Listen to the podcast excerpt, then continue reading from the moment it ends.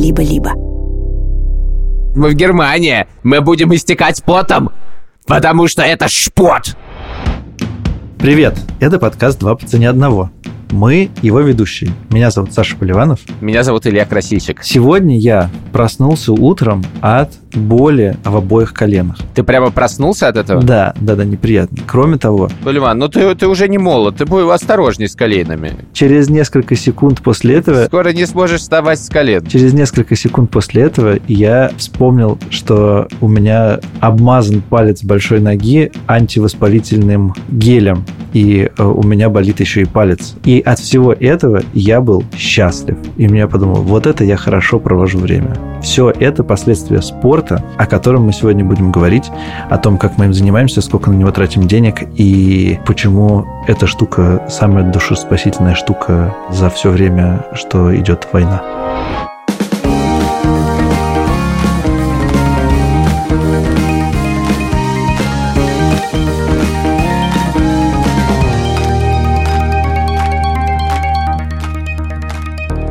Как в Латвии, дорогой друг, называют спорт? Спортс. Спорт. А знаешь, как в Германии называют спорт? Ну-ка. Шпот. Я предлагаю построить наш сегодняшний выпуск таким образом. Каждый из нас рассказывает про один вид спорта, а потом перекидывает мячик другому, и другой рассказывает про свой вид спорта. Давай валан перекидывайте. Э, Может быть, лучше Вован? Давай перекидывать Вована. Вован – это наш друг, коллега и ведущий подкаста «Сперва ради». И мы с ним работаем в одном офисе. В этом офисе в Риге у нас есть баскетбольный мяч. И иногда мы с Вованом перекидываемся этим баскетбольным мячом. Поскольку просто так перекидываться баскетбольным мячом неинтересно, мы с ним придумали игру. И сейчас про эту игру расскажет сам Вован. Ну что же, рассказываю. Мы становимся друг напротив друга, где-то на расстоянии метров двух, двух с половиной, и начинаем кидать мяч так, чтобы он попадал с одной стороны в зоне досягаемости, а с другой стороны, чтобы его было сложно поймать. И иногда ты там, как в теннисе, можешь, значит, разыгрывать человека. То есть ты кидаешь ему там вправо, он кидает тебе, а ты потом резко ему кидаешь влево. И он теряется. И где-то пять минут такой игры а, это такой, знаете, хит, просто очень высокоинтенсивная тренировка. Ты начинаешь чаще дышать, и пульс учащается. Наверное, Поливан согласится со мной, что мы можем рекомендовать это в качестве офисной игры, у кого не слишком много народу там и есть какое-то пространство. Видите, какой полезный подкаст, еще и коучинговые советы. Всем привет и слушайте «Справа ради». Кидаю тебе Вована обратно, подбивая его снизу, и он летит дугой, закрученный к тебе через сетку. О, придется сделать два шага назад. Ловлю Вована, поймал Вована. Расскажу тебе про мой один спорт в Берлине. Начну с неудавшегося спорта. Я купил вскоре после того, как переехал в Берлин, себе городской велосипед. Это неудавшийся, да? Это неудавшийся шпот. А расскажи, сколько этот шпот стоил? 400 евро. Некоторое время я действительно на нем ездил. Поставил на него фонарики, фонарики украли, я поставил новые фонарики. Ну и это настолько быстро мне надоело, и я перешел на мопеды. Дело в том, что я оформил себе подписку на мопед. Ты платишь в районе там 100 евро в месяц, и у тебя есть мопед. Один и тот же, тебе просто его привозят, называется Dance. И если с ним что-то происходит, например, у него что-то сломалось, ты пишешь приложение, у меня что-то сломалось. Они говорят, погодите, несколько часов, не трогайте мопед. И через некоторое время тебе пишут, мопед готов. То есть кто-то приезжает, чинит мопед и уезжает. И еще он электрический, соответственно, его не надо заправлять. Заправляю его дома электричеством, а цена за электричество у меня фиксированная с лендлордом, поэтому стоит мне совершенно бесплатно. В общем, велосипед абсолютно проиграл в этой э, конкуренции, но в частности проиграл он шоссейнику. Но про шоссейник надо будет рассказать отдельно. Соня тоже не ездит на велике. Велики стоят у нас во дворе и напоминают нам о неудавшейся инвестиции. Кидайте его она. Я тебе гашу Вованом. Хорошо. Я не принял. Вован разбился. Вот мы и снова здесь. Я расскажу тебе, пожалуй, про футбол. Как вы знаете, наверное, я живу в Риге с 2014 года с некоторым перерывом. И в 2014, 2015, 2016 году очень не хватало спорта. И как-то мы никак не могли сорганизоваться. Мы пытались играть с какими-то моряками в какой-то школе на краю Риги. Значит, ходить на какие-то просто площадки играть. Ничего не получалось, пока в каком-то году, кажется, в 17 или в 18 мы поняли, что надо арендовать зал, что нас хватает, и стали арендовывать зал. Там смешно, что надо было заплатить сразу за весь год, а потом со всех собирать деньги, и это делал я, и поэтому это было, короче, запоминающееся, потому что все время что-то не складывалось. Мы, значит, организовали группу в Фейсбуке, которая называлась «Спартак Спур ЦЕМС», и играли в футбол, получали удовольствие. Вот. Потом я уехал, а потом приехал обратно. А здесь очень много российских журналистов, которые тоже хотят играть в футбол, но совершенно не хотят ничего организовывать. Поэтому все меня спрашивали, а как вот у вас был организован раньше футбол? Я всем отвечал, так-то и так-то, но делать я ничего для этого не буду. Если у вас есть силы, давайте идите арендовывайте зал на год, а потом собирайте деньги и все такое. Пока, наконец, не появился один человек, который решил взять все дело в свои руки и выяснил, что в Риге есть некая организация, которая помогает журналистам in Exile, которая сама еще готова платить нам за зал, потому что в ее программе какие-то деньги должны быть потрачены на то, чтобы люди чувствовали себя хорошо в Риге. И мы играем в футбол теперь два раза в неделю, и там каждый раз приходит человек 18-20, мы играем в три команды, и организовалось какое-то сообщество вокруг этого, мы обсуждаем матчи, есть какие-то постоянные команды, мы обсуждаем, кто там лучше сыграл, кто хуже сыграл, как все общаются на поле. При том, что я ничего от этого особенно не ждал, но это стало какой-то важной частью расписания в жизни, и футбол снова занял какое-то место очень э, приятное, и ты знаешь, что есть какие-то две константы. Утром в воскресенье и вечером в среду ты можешь поиграть в футбол с приятными людьми и получить от этого удовольствие. Поскольку все-таки нам нужно фиксировать траты, то футбол у нас бесплатный, но иногда мы арендуем дополнительное время, которое не покрывается нашей организацией, и платим за это 3 евро с человека в час, плюс один человек раз в неделю стирает манишки, и для меня это актуально, потому что в, на этой неделе это я, и у меня в соседней комнате лежит пакет потных манишек, которые мне предстоит сразу же после этого выпуска, после того, как мы его запишем, постирать. Вчера был вообще уникальный день, потому что у меня было два спорта за день, а утром я играл падальный турнир, а вечером играл в футбол, и, в общем, на состояние ног это сказалось не лучшим образом, но тут я действительно должен, кажется, снова перекинуть Вована тебе, чтобы не рассказывать про падал в этой части. Мой любимый футболист. Хорошо, ты кинул мне Вована, да? Я тебя так кинул его, что он пролетел 2000 километров, которые нас разделяют буквально за секунду. Бедный Вован. Такой мощный удар получился. Здоровье. Ну, давай расскажи про бадминтон. Бадминтон у меня начинался вместе с тобой, когда мы еще жили в Риге в 2018 году. Ты все время меня выигрывал. Мы ходили сначала в школьный зал, а потом мы в районе Пурчик мы нашли, значит, я не помню, как называется, прекрасные корты. Энри, по-моему, он называл. Энри, точно. В кортах было очень много плюсов, было несколько проблем. Проблема номер один заключалась в том, что иногда мы звонили и говорили, можно поиграть в бадминтон? Они говорили, нет, нельзя поиграть в бадминтон, потому что корт скручен. У нас был теннисный турнир. Мы говорим, ну ведь он закончился. Они говорят, да, но корт-то скручен. Мы говорим, ну мы же можем приехать и раскрутить этот корт. Они говорят, а, ну тогда, наверное, можно. И, в принципе, этот разговор происходил регулярно, и все время казалось, что они считают, что не надо нам приезжать в бадминтон играть, но можно и сыграть. Моя любимая история про это, это когда мы год к ним ходили и платили по 10 евро за час игры в бадминтон. А потом мы посмотрели прейскурант, а в нем оказалось, что час игры в бадминтон стоит 12 евро. И почему-то мы даже решили спросить администратора, скажите, а почему в прейскуранте одно, а мы платим другое? Она посмотрела на прейскурант, подумала и сказала, не обращайте внимания. И мы продолжили платить по 10 евро. Да, это, собственно, вторая история, которую хотел рассказать. Третья, что я помню, что мы всегда заезжали на заправку после этого съесть хесбургер.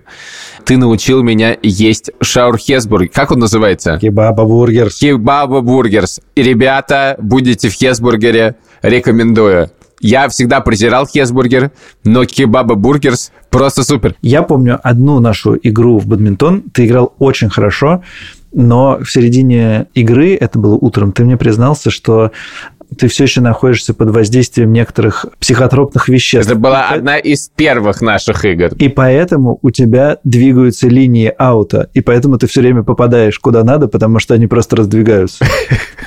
Да, такое было, можно не вырезать. Я абсолютно не стыжусь этой истории. Я в 6.45 утра сел в Петербурге после концерта. Я не спал. Только поспал в Сапсане и приехал играть в бадминтон. Думаю, что это было невероятно опасно для сердечно-сосудистой системы. Куда ты на Сапсане приехал в Ригу в бадминтон? Это было в Москве, когда мы приехали в Москву, живя в Риге. А, ну ладно. Ну вот, в общем, Поливанов всегда выигрывал. И потом мы переехали в Москву. И в Москве Поливанов решил выбрать другие виды спорта, а я решил пойти тренироваться в бадминтон в ФОК Потаповский. В ФОКе Потаповский был тренер, и, кажется, есть по-прежнему, который зовут Сергей Сергеевич. Сергей Сергеевич учил меня бадминтону. И я получал огромное удовольствие от этого. Правда, где-то через года два тренировок обнаружилось, что я неправильно держу ракетку. И тогда я сказал Сергею Сергеевичу, говорю, Сергей Сергеевич, два года. Он говорит, ну а что ты так держишь ракетку? Кстати, Сергей Сергеевич однажды появился в нашем выпуске про шпот. Деньги пришли. Я его все время спрашивал, почему я плачу за индивидуальное занятие, но на нем всегда присутствуют другие люди. Я бы хотел вернуть этот кусочек обратно. Эльдар, кидаю тебе маленького вованчика. Сергей Сергеевич, Да. почему на индивидуальной тренировке ходят 4 человека, а стоят они как индивидуальные тренировки? Очень интересный вопрос. Это потому, что есть выбор не ходить на эти тренировки, ждать, когда будет время на отдельную индивидуальную тренировку, что, в принципе, возможно подобрать, или радоваться, как радуемся мы, несколько человек, возможностью играть не целый час, а целых два часа на этой индивидуальной тренировке для всех. Про два часа я слышу первый раз. Я говорил это Вы всегда не раз. говорили полтора часа. Сегодня как раз тот прекрасный день, когда я добавил еще полчаса. О, как хорошо включать вовремя диктофон. В общем, время шло. Иногда мы виделись с Поливановым, и иногда я показывал свой класс. То есть Поливанов перестал у меня выигрывать. План был мой, что когда-нибудь взгрею, собственно, наших двух друзей. Один — это Иван Боганцев, которого мы не будем сейчас ни в коем случае записывать, потому что случится очередная катастрофа, а другой наш друг Митя. И ничего у меня не получилось, потому что они взгревали меня, как взгревали, со счетом 21-2, 21-3, 21-5. Иногда была 21-12. Я страшно радовался, но мне кажется, они просто не были мотивированы на победу. Я иногда приходил, собственно, в место, где они играли, где у меня когда-то давно двигались э, линии, и э, у меня было ощущение, что это битва двух гладиаторов. Вот, себя я гладиатором абсолютно не чувствовал. Но они просто тоже занимались тренером, ладно, они не просто как бы играли, играли и все время тебя обыгрывали. Совершенно верно. Годы шли, катастрофа приближалась, а в бадминтон мы все играли и играли. Я ломал ракетки. К вопросу про деньги. Да, что я покупал? Я покупал бадминтонные кроссовки, покупал ракетку. Все это было на самом деле очень дорого, но и главное, платил, собственно, за занятия. Я не помню, честно говоря, сколько это стоило, но сейчас я думаю, что это уже не очень актуально. Но говорю, однажды мы решили с тобой поиграть э, с твоими друзьями в бадминтон в Лужниках. И поскольку у нас не было ракетки, мы одолжили ракетку, собственно, Ивана. И приехали туда, и друзья играли плохо, мы их взгрели, я был очень доволен. И когда мы сели в машину, мы обнаружили, что не можем найти квиток, значит, за парковку, чтобы выехать. И начали его искать по всей машине. Талончик-то мы нашли.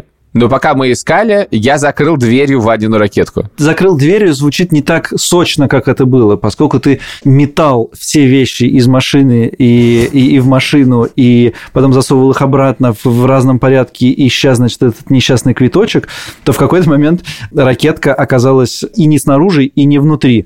И ты решил, что уже пора ехать, потому что ты вообще нервничал. И со злостью, значит, закрыл эту дверь, и ракетка оказалась переломлена пополам. А Ване была хорошая ракетка, пришлось Ване купить другую хорошую ракетку. Стоила, по-моему, 12 тысяч рублей. Было немножко обидно. Да, подожди, но твой бадминтон не закончился в России, а переехал с тобой в Германию, правильно? Мой бадминтон не закончился в России. Я уезжая, подарил ракетку и уехал. И мы приехали в Тбилиси, и в Тбилиси оказалось, что бадминтона просто нету. И год я вообще не играл в бадминтон. Помнится, однажды мы с тобой поиграли в Риге в бадминтон, я ужаснулся своему уровню игры. И тут мы приехали в Берлин, и очень захотелось. И постепенно я к этому шел. Например, я начал искать людей, с которыми поиграть в бадминтон, и мне написал один чувак и говорит, давай играть в бадминтон. Я сказал, давай. И мы долго договаривались, договаривались, договаривались, договаривались. И тут я пришел на одну конференцию, и на этой конференции ко мне подошел человек и говорит, это я тебе писал, давай играть в бадминтон. И я посмотрел на этого человека, оглядел его, и больше с ним не общался, потому что по его виду было абсолютно понятно, что он меня так взгреет в бадминтон, что как бы мало не покажется. То есть у него была абсолютно фигура идеального бадминтониста. Высокий, худой, в хорошей форме. Это была первая попытка. Вторая попытка была, собственно, совершена Sony. Вместе, но Sony говорил, я не хочу играть в бадминтон. Про наши проблемы Sony заключались в том, что все другие игры с вованчиком, с валанчиком и мячиком. Sony настолько превосходит меня в уровне игры, для меня это постоянное унижение. Ну, ты видел, как я играю в падл в тот же самый. Знаешь, худшее для меня это когда тебе говорят, ну ничего, ничего. Вот сейчас было, например, очень хорошо. Смотри, как хорошо ты подал. И в этот момент я понимаю, что все, ну катастрофа. Ну совсем все плохо. А в бадминтон Sony никогда не играла. Ты творчески подходишь к ударам ракетками по мячу и к передвижению к летящему объекту ты действительно делаешь много шагов, и иногда они складываются в какую-то лунную походку или что-то такое, и при этом у тебя очень реактивная реакция. Просто не всегда эта походка с реакцией совпадает. Не всегда на то. Да. В общем, мы пошли играть в бадминтон, Соне очень понравилось. И тут для меня кайф, потому что я-то умею играть, а Соня не умеет играть. И Соня к тренеру не ходила. И я выступаю этим тренером. И мы играем уже давно. У Сони половинка корта, а у меня целый корт, и я не могу гасить. И мы все время выстраиваем такие правила, чтобы игра, ну, более-менее могла и быть равной. Ехать туда очень просто. Засел на мопед, и там, через 7-8 минут ты там.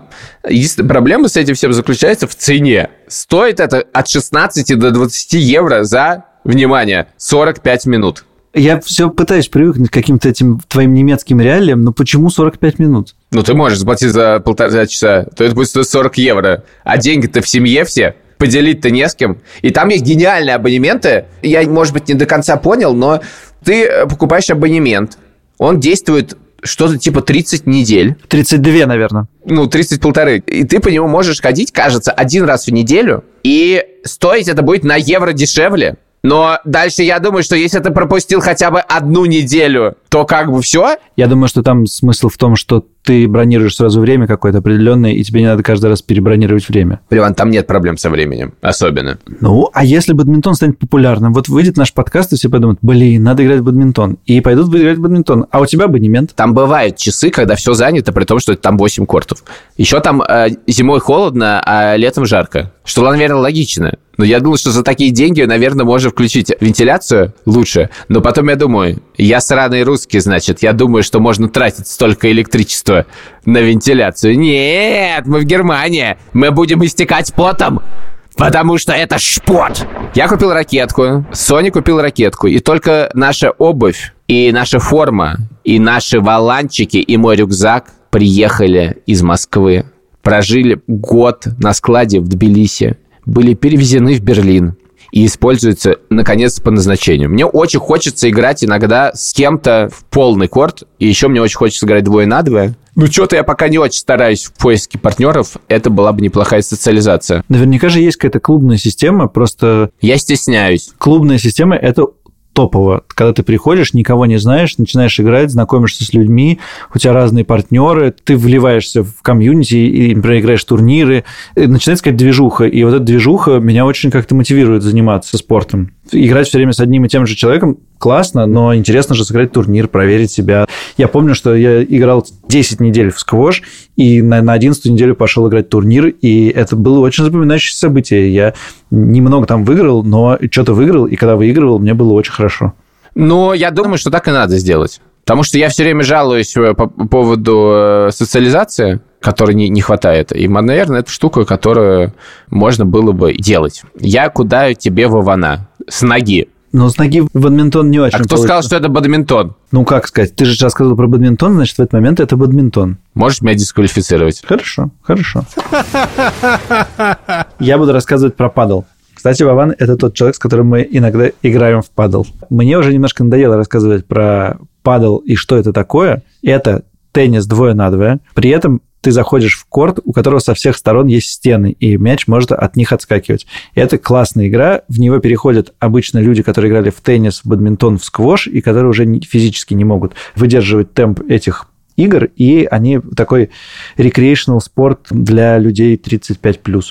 Он супер классный, его придумали в 70-е годы, кажется, в Мексике. Сейчас две страны играют в него супер хорошо, Испания и Аргентина, но к ним подтягиваются, значит, несколько других стран, и падальный бум переживает Америка, Швеция, ОАЭ неожиданным образом, Италия и так далее. Падал на подъеме. До Риги эта мода тоже докатилась. Здесь есть два падальных центра. Я вот хожу в один клуб, занимаюсь тренером, играю там турниры, играю дружеские турниры. Вчера играл первый матч лиги, это когда в группе несколько пар, и ты должен за месяц сыграть со всеми ними. Вот мы играли первый матч, он был очень драматичный, мы проиграли первый сет 7-6 на тайбрейке, потом выиграли второй сет 7-5, и в третьем у нас не хватило сил, и мы проиграли 6-2, но это был запоминающийся матч, и вообще, когда ты играешь на что-то, ну, на самом деле, ты просто играешь в лиге, в смысле, там есть какие-то призы, но это не, не очень важно.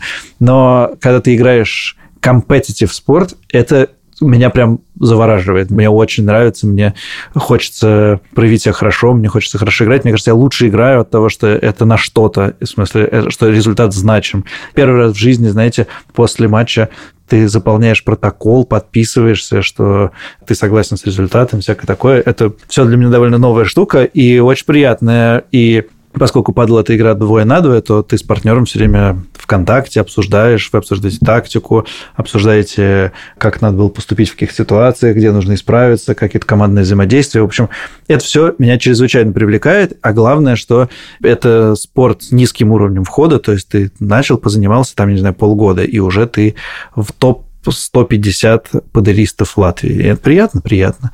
Ощущение, что ты оседлал какую-то волну, и, и тебе приятно. Вот. А вторая штука, что очень греет принадлежность к клубу. У вас есть какие-то регулярные собрания, турниры, встречи. Ты можешь поболтать с владельцем клуба, ты там всех знаешь, идешь по клубу, со всеми здороваешься, перекидываешься какими-то словечками. Много милых, легких знакомств, приятных, которые потом могут перерасти и что-то большее. И ты приехал в другую страну, да, и у тебя здесь не очень много знакомых, и потом для тебя вдруг как будто в компьютерной игре, знаете, открылась новая там комната, новая территория, и у тебя там куча всего происходит с тобой. И помимо, собственно, того, что классно держать себя в хорошей физической форме и думать о том, что вот ты играешь в падл, и ты молодец, и что-то выигрываешь, что-то проигрываешь, то еще вот это сообщество очень поддерживает в нашем иммигрантском быту.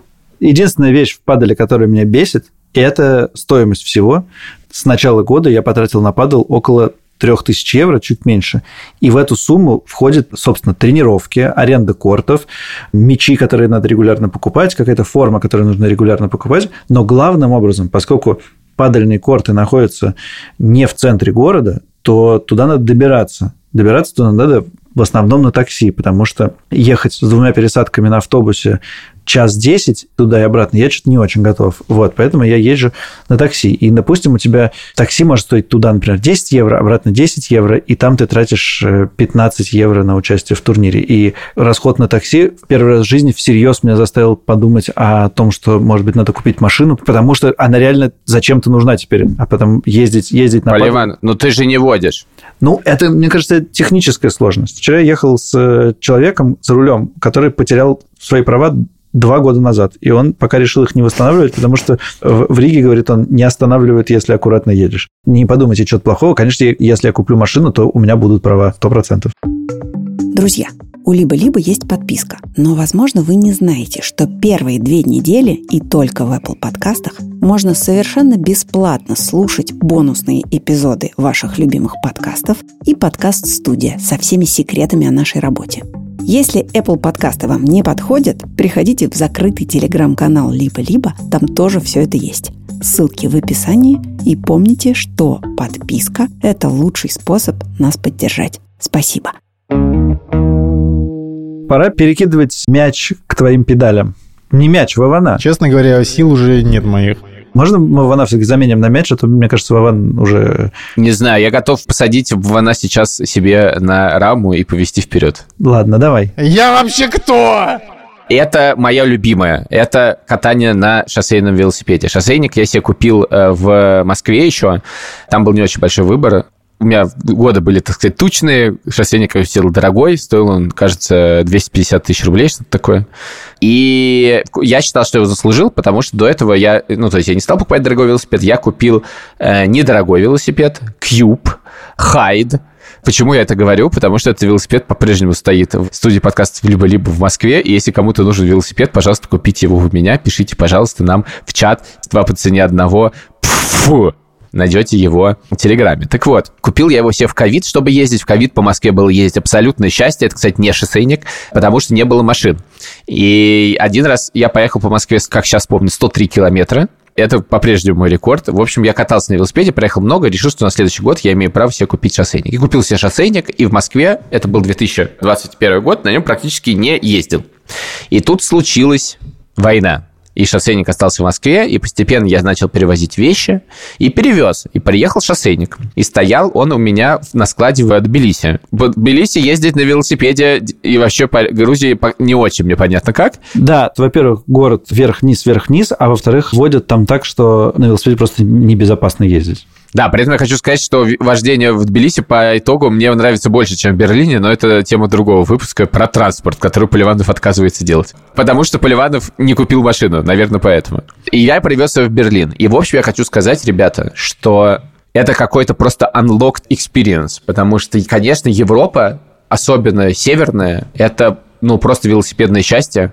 И, конечно, здесь не так, как в Голландии, но это просто кайф, что ты можешь сесть на велосипед в любой момент и уехать куда угодно, и будут велодорожки, будет абсолютно ровная дорога.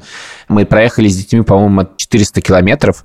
Мы проехали, ну, не совсем от Берлина, выехали до Гранденбурга, то есть там срезали километров 100, но, тем не менее, мы проехали близко от Берлина до Дании и покатались еще до Дании. Это абсолютный кайф, невероятная красота, это очень приятно, это очень интересно. Дети ехали на электровеликах, мы им сняли, а мы с Соней ехали на шоссейниках.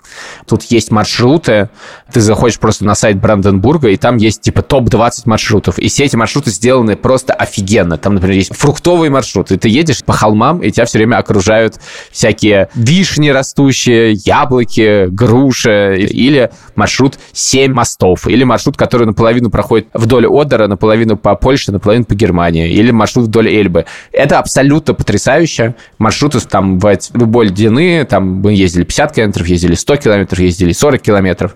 И иногда я просто сажусь на велосипед и ухерачиваю куда-нибудь из дома. Но, в общем, тысячу километров я в этом году прокатал, и это не очень много. Но главное, что собираюсь кататься дальше, несмотря на то, что уже ноябрь, я купил себе модной зимней формы, непромокаемой. У меня есть бахилы на ботинки, у меня есть теплые штаны, у меня есть теплые с памперсом э, шорты, у меня есть непромокаемая куртка, у меня есть зимние перчатки, у меня есть шапочка, и я купил себе модный шлем, и у меня есть очки. И есть еще баф и все это черное. Вот, есть некоторые проблемы с велосипедом. Я, разумеется, изучаю, какие еще бывают велосипеды, но понимаю, что это все-таки делать не надо. Велосипед у меня хороший, и буду ездить я на нем еще долго. А еще мы поехали с Соней в Баварию. Были в гостинице, там было озеро, и мы взяли с собой велосипеды. Это было не просто, потому что никакие поезда практически из Берлина в Мюнхен не предполагают хранилище для велосипедов, поэтому мы доехали до Нюрнберга и дальше поехали до Мюнхена. С этим связана другая нелепая история, которой нужно в авиабилеты. Я купил билет Берлин-Нюрнберг, и дальше надо ехать в Мюнхен. И когда мы посмотрели на эти билеты уже в Нюрнберге, выяснилось, что я вместо билетов Нюрнберг, Мюнхен, Нюрнберг купил билеты Мюнхен, Нюрнберг, Мюнхен, несдаваемые, которым, естественно, воспользоваться никак невозможно. Поэтому я купил новый билет Нюрнберг, Мюнхен. И мы опоздали на этот поезд, поэтому я купил еще раз билет Нюрнберг-Мюнхен. Была полная дичь. Конечно, ездить по Баварии при доальпийских местах, это совершенно другое. Это совсем просто другая страна. И еще это совсем другой э, ландшафт. То есть, если в, вокруг Берлина это все идеально ровно, то Баварии это, конечно, совсем не так. А не скучно ездить, типа, вот большую, там, не знаю, трехчасовую прогулку или четырехчасовую прогулку, когда реально ландшафт одинаковый, когда ты как бы не прикладываешь супер усилий к тому, чтобы ехать. То есть, что нету, нету, нет, нет, нету в горку, нету под горку, нет какого-то такого, типа, интереса именно вожденческого. Не, вообще нет такой проблемы. В Баварии это, конечно, по-другому, но там есть все время преодоление, да, то есть, когда тебе нужно 3 километра ехать в горку, по шоссе. Это, конечно, ну, тяжело, да, даже на шоссейнике. А тут совершенно другие развлечения. Если интересная дорога, потому что она же все время меняется. То ты едешь вдоль озера, то ты едешь через какие-то поля, где ездят только велосипеды, то едешь вдоль шоссе, то ты едешь в лесу. Очень разнообразно, да. Я помню историю про нашего друга Барина, который э, много ездил на велосипеде, но при переезде в Ригу это все сломалось, и последняя его поездка, кажется, была такая. Он решил поехать из э, Риги в Таллин И он ехал, ехал, ехал, ехал, ехал, ехал. В общем, он доехал до границы с Эстонией, развернулся и поехал обратно, потому что все это время был просто лес. Вот это, наверное, очень скучно. А тут не скучно. Тут все время что-то меняется. И летом то тут такие поля растут, то сякие поля растут. А в Баварии я ехал, у меня не было еды, э, закончилась вода, и я просто съел яблоко. Залез, съел яблоко с какого-то дерева, поехал дальше. Но я доехал реально до гор. Это очень круто. Вообще, я хочу проехать Мюнхен-Милан, или Мюнхен-Венеция. Но там же как раз в горку как раз надо будет. Там преодоление дофига, и не факт, что там годится шоссейник, но все равно мне очень хочется это сделать. Мне хочется уехать там, знаешь, на двухнедельный велопоход. Это просто космически круто. Еще под это сделано такое количество всякого разного. Ну, то есть, помимо того, что там можешь останавливаться, есть маршруты и все указатели, просто технологии дошли до, до таких высот. Типа, не знаю, есть приложение кому-то, но это просто офигенно которую наконец научил прокладывать эти маршруты. Оно прокладывает маршруты там, где интереснее всего. Все это трекается, все это выбирается, говорится, какие там будут дороги. Я закупился формой, ребят, на какие-то деньги, ну, стыдно сказать там. Хотя я, честно говоря, не знаю. Вот ты 3000 евро потратил на падал, ну, не знаю, но там тысячи полторы, наверное, что-нибудь такое. Я покупаю всякие сумки на велосипед. Еще я купил насос. Еще купил походный насос электрический. Абсолютный кайф. Мне вчера стало, значит, завидно тебе и еще одному нашему другу Игоряну, которые все покупают что-то на немецком Амазоне. И я думаю, ну я тоже могу. Зарплата пришла, я сейчас потрачу на себя деньги. Я куплю на немецком Амазоне то, что мне нужно. Я провел на нем типа 40 минут, положил в корзину напульсник, это называется, который пот вытирать, когда ты в теннис играешь, да. или за 3 евро 99 центов, и все, я больше не придумал ничего. Я не смог воспользоваться этим, значит, хранилищем всего, где можно купить все, потому что я так и не додумался, что мне надо. Что я жду с Амазона в ближайшее время? Нитки для чистки зубов в количестве трех штук Oral-B Pro Expert. Почему Oral-B Pro Expert? Потому что я выбрал их в списке топ-10 лучших ниток. Корм для кошки Мьям-ям. Знаешь почему? Мьям-ям. Потому что ты выбрал его в списке лучших. Правильно. Электрическая штука для чистки кроссовок и обуви. Philips. GCA 1000-60. 15 ноября, в среду, приедет книжка 18 Days in October, The Yom Kippur War and How It Created the Modern Middle East by Ури Кауфман из списка Financial Times лучших книг по палестино-израильскому конфликту. В среду, то есть в день, когда выйдет наш подкаст, приедет книга Enemies and Neighbors Are Arabs and Jews in Palestine in Is and Israel 1917-2017. В субботу приедет книга A Day in the Life of Abed Salama A Palestine Story Сегодня в 9 вечера приедет книга «Хамас. The Islamic Resistance Movement». К сожалению, вышла в 2010 году. И между 15 и 22 ноября приедет книга «The Iron Cage. The Story of the Palestinian Struggle for Statehood» by Рашид Халиди. Еще две книжки я скачал. Биография Бенджамина Нетаньяху, критическая, и книга «One State Solution and Two State Solution». Я ее сейчас читаю. Интересно, сколько же ты должен будешь э, поставить себе встреч в календарь, чтобы прочитать все эти книжки? Да, я поставил в календарь э, встречу под названием «Чтение». Она каждый день в 4 часа дня. Она длится час. Но через полчаса она заканчивается, потому что я засыпаю. Поливан, если кидать тебе в ванна, тебе есть что им ответить? Давай, давай, я сохраню Вана у себя и уже не буду тебе перекидывать его, потому что я расскажу про вид спорта, которым занимаюсь не я, а моя дочь Маруся, она занимается фигурным катанием. Три раза в неделю. Я довольно часто ее сопровождаю, и поэтому смотрю на фигурное катание, как она занимается, и это тоже какая-то значительная часть нашего бюджета, потому что сегодня, например, я должен заплатить красная зимняя куртка для выступлений 30 евро, леггинсы 55 евро, майка 10 евро, черная кофта 55 евро, джемпер с логотипом школы 45 евро. Короче, все как везде. Занимаешься, потом покупаешь атрибутику, и все это бесконечные траты. Кстати, в связи с тем, что Марусь перешла из одной школы фигурного катания в другую, она поменяла стадион. И на этот стадион я тоже часто езжу на такси, и таким образом мои траты на такси, мне кажется, уже превышают реально. Можно несколько месяцев не ездить на такси, получи машину бесплатно. Но вот это буквально, как бы, я живу в этом мире. Поливан, приезжай в Берлин, ты поймешь, что такое ездить на такси. Я просто не езжу на такси.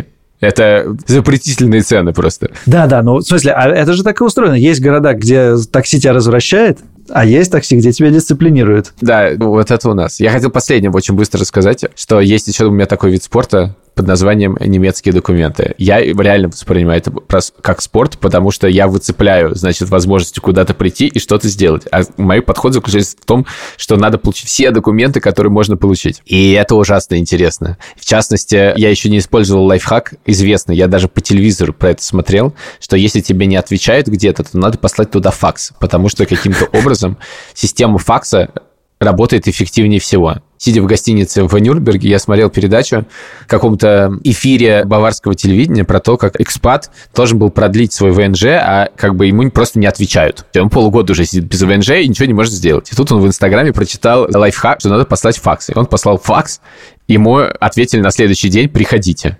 И они доберут интервью с главой Ausländerbehörde, то есть службы по работе с иностранцами. И он говорит, нет, так не должно быть. Мы всем отвечаем одинаково. Мы не знаем, почему так случилось. Но вообще у нас очень не хватает людей. И ведущие такие сидят и говорят, что за безумие? Какой факс? И я такой смотрю, думаю, Блин, чуваки, да, факс. Каждый человек, который приехал в Германию, знает про факс. Здорово, что вы не знаете про факс. А факс это очень важно. Но ради справедливости на моем принтере есть факс. Вообще принтер это просто кайф. Я вообще ухожу сейчас в другие дали, но в общем там есть факс, я пока его не подключил, но я правда считаю, что это шпот. Я хотел напоследок сказать, что мы как-то поговорили о спорте и рассказывали какие-то смешные истории про это. Но для меня это стало очень большой и важной частью жизни, и мне очень это помогает держаться, во-первых, а во-вторых, я чувствую какое-то здоровье в своем теле, несмотря на то, что у меня болят ноги и опух палец, но в каком-то более широком смысле я чувствую себя лучше в своем теле, и это очень приятное ощущение. Не знаю, возможно, это проходит по классическому разряду э, кризис середины 30 лет, и что надо заниматься спортом, но я даже немножко жалею, что у меня это началось э, сейчас, а, например, не 5-7 лет назад, потому что сейчас я бы был вообще уже каких-то высот бы достиг спортивных, которые мне только предстоит сделать. А как твое тело поживает? Ты накачанный? Нет, но я немножко сдулся. Это точно э, неплохо. Пожалуйста, ставьте нам оценки в приложениях и пишите отзывы. Нам они очень ценны. Это то, что дает нам энергию. Еще нам дает энергию, если вы подписываетесь на бонусные выпуски в закрытом телеграм-канале студии подкастов «Либо-либо» или через Apple Podcast. Все ссылки есть в описании. Это очень важно. Мы не получаем за это никаких денег, но эти деньги получает студия «Либо-либо», которая вообще-то делает подкаст совершенно бесплатно. И я считаю, что если вам это нравится, круто, если вы сможете это поддержать. Мы выходим каждую среду. Ждем вас вас в следующую среду. Спасибо большое. До новых встреч. Пока. Пока.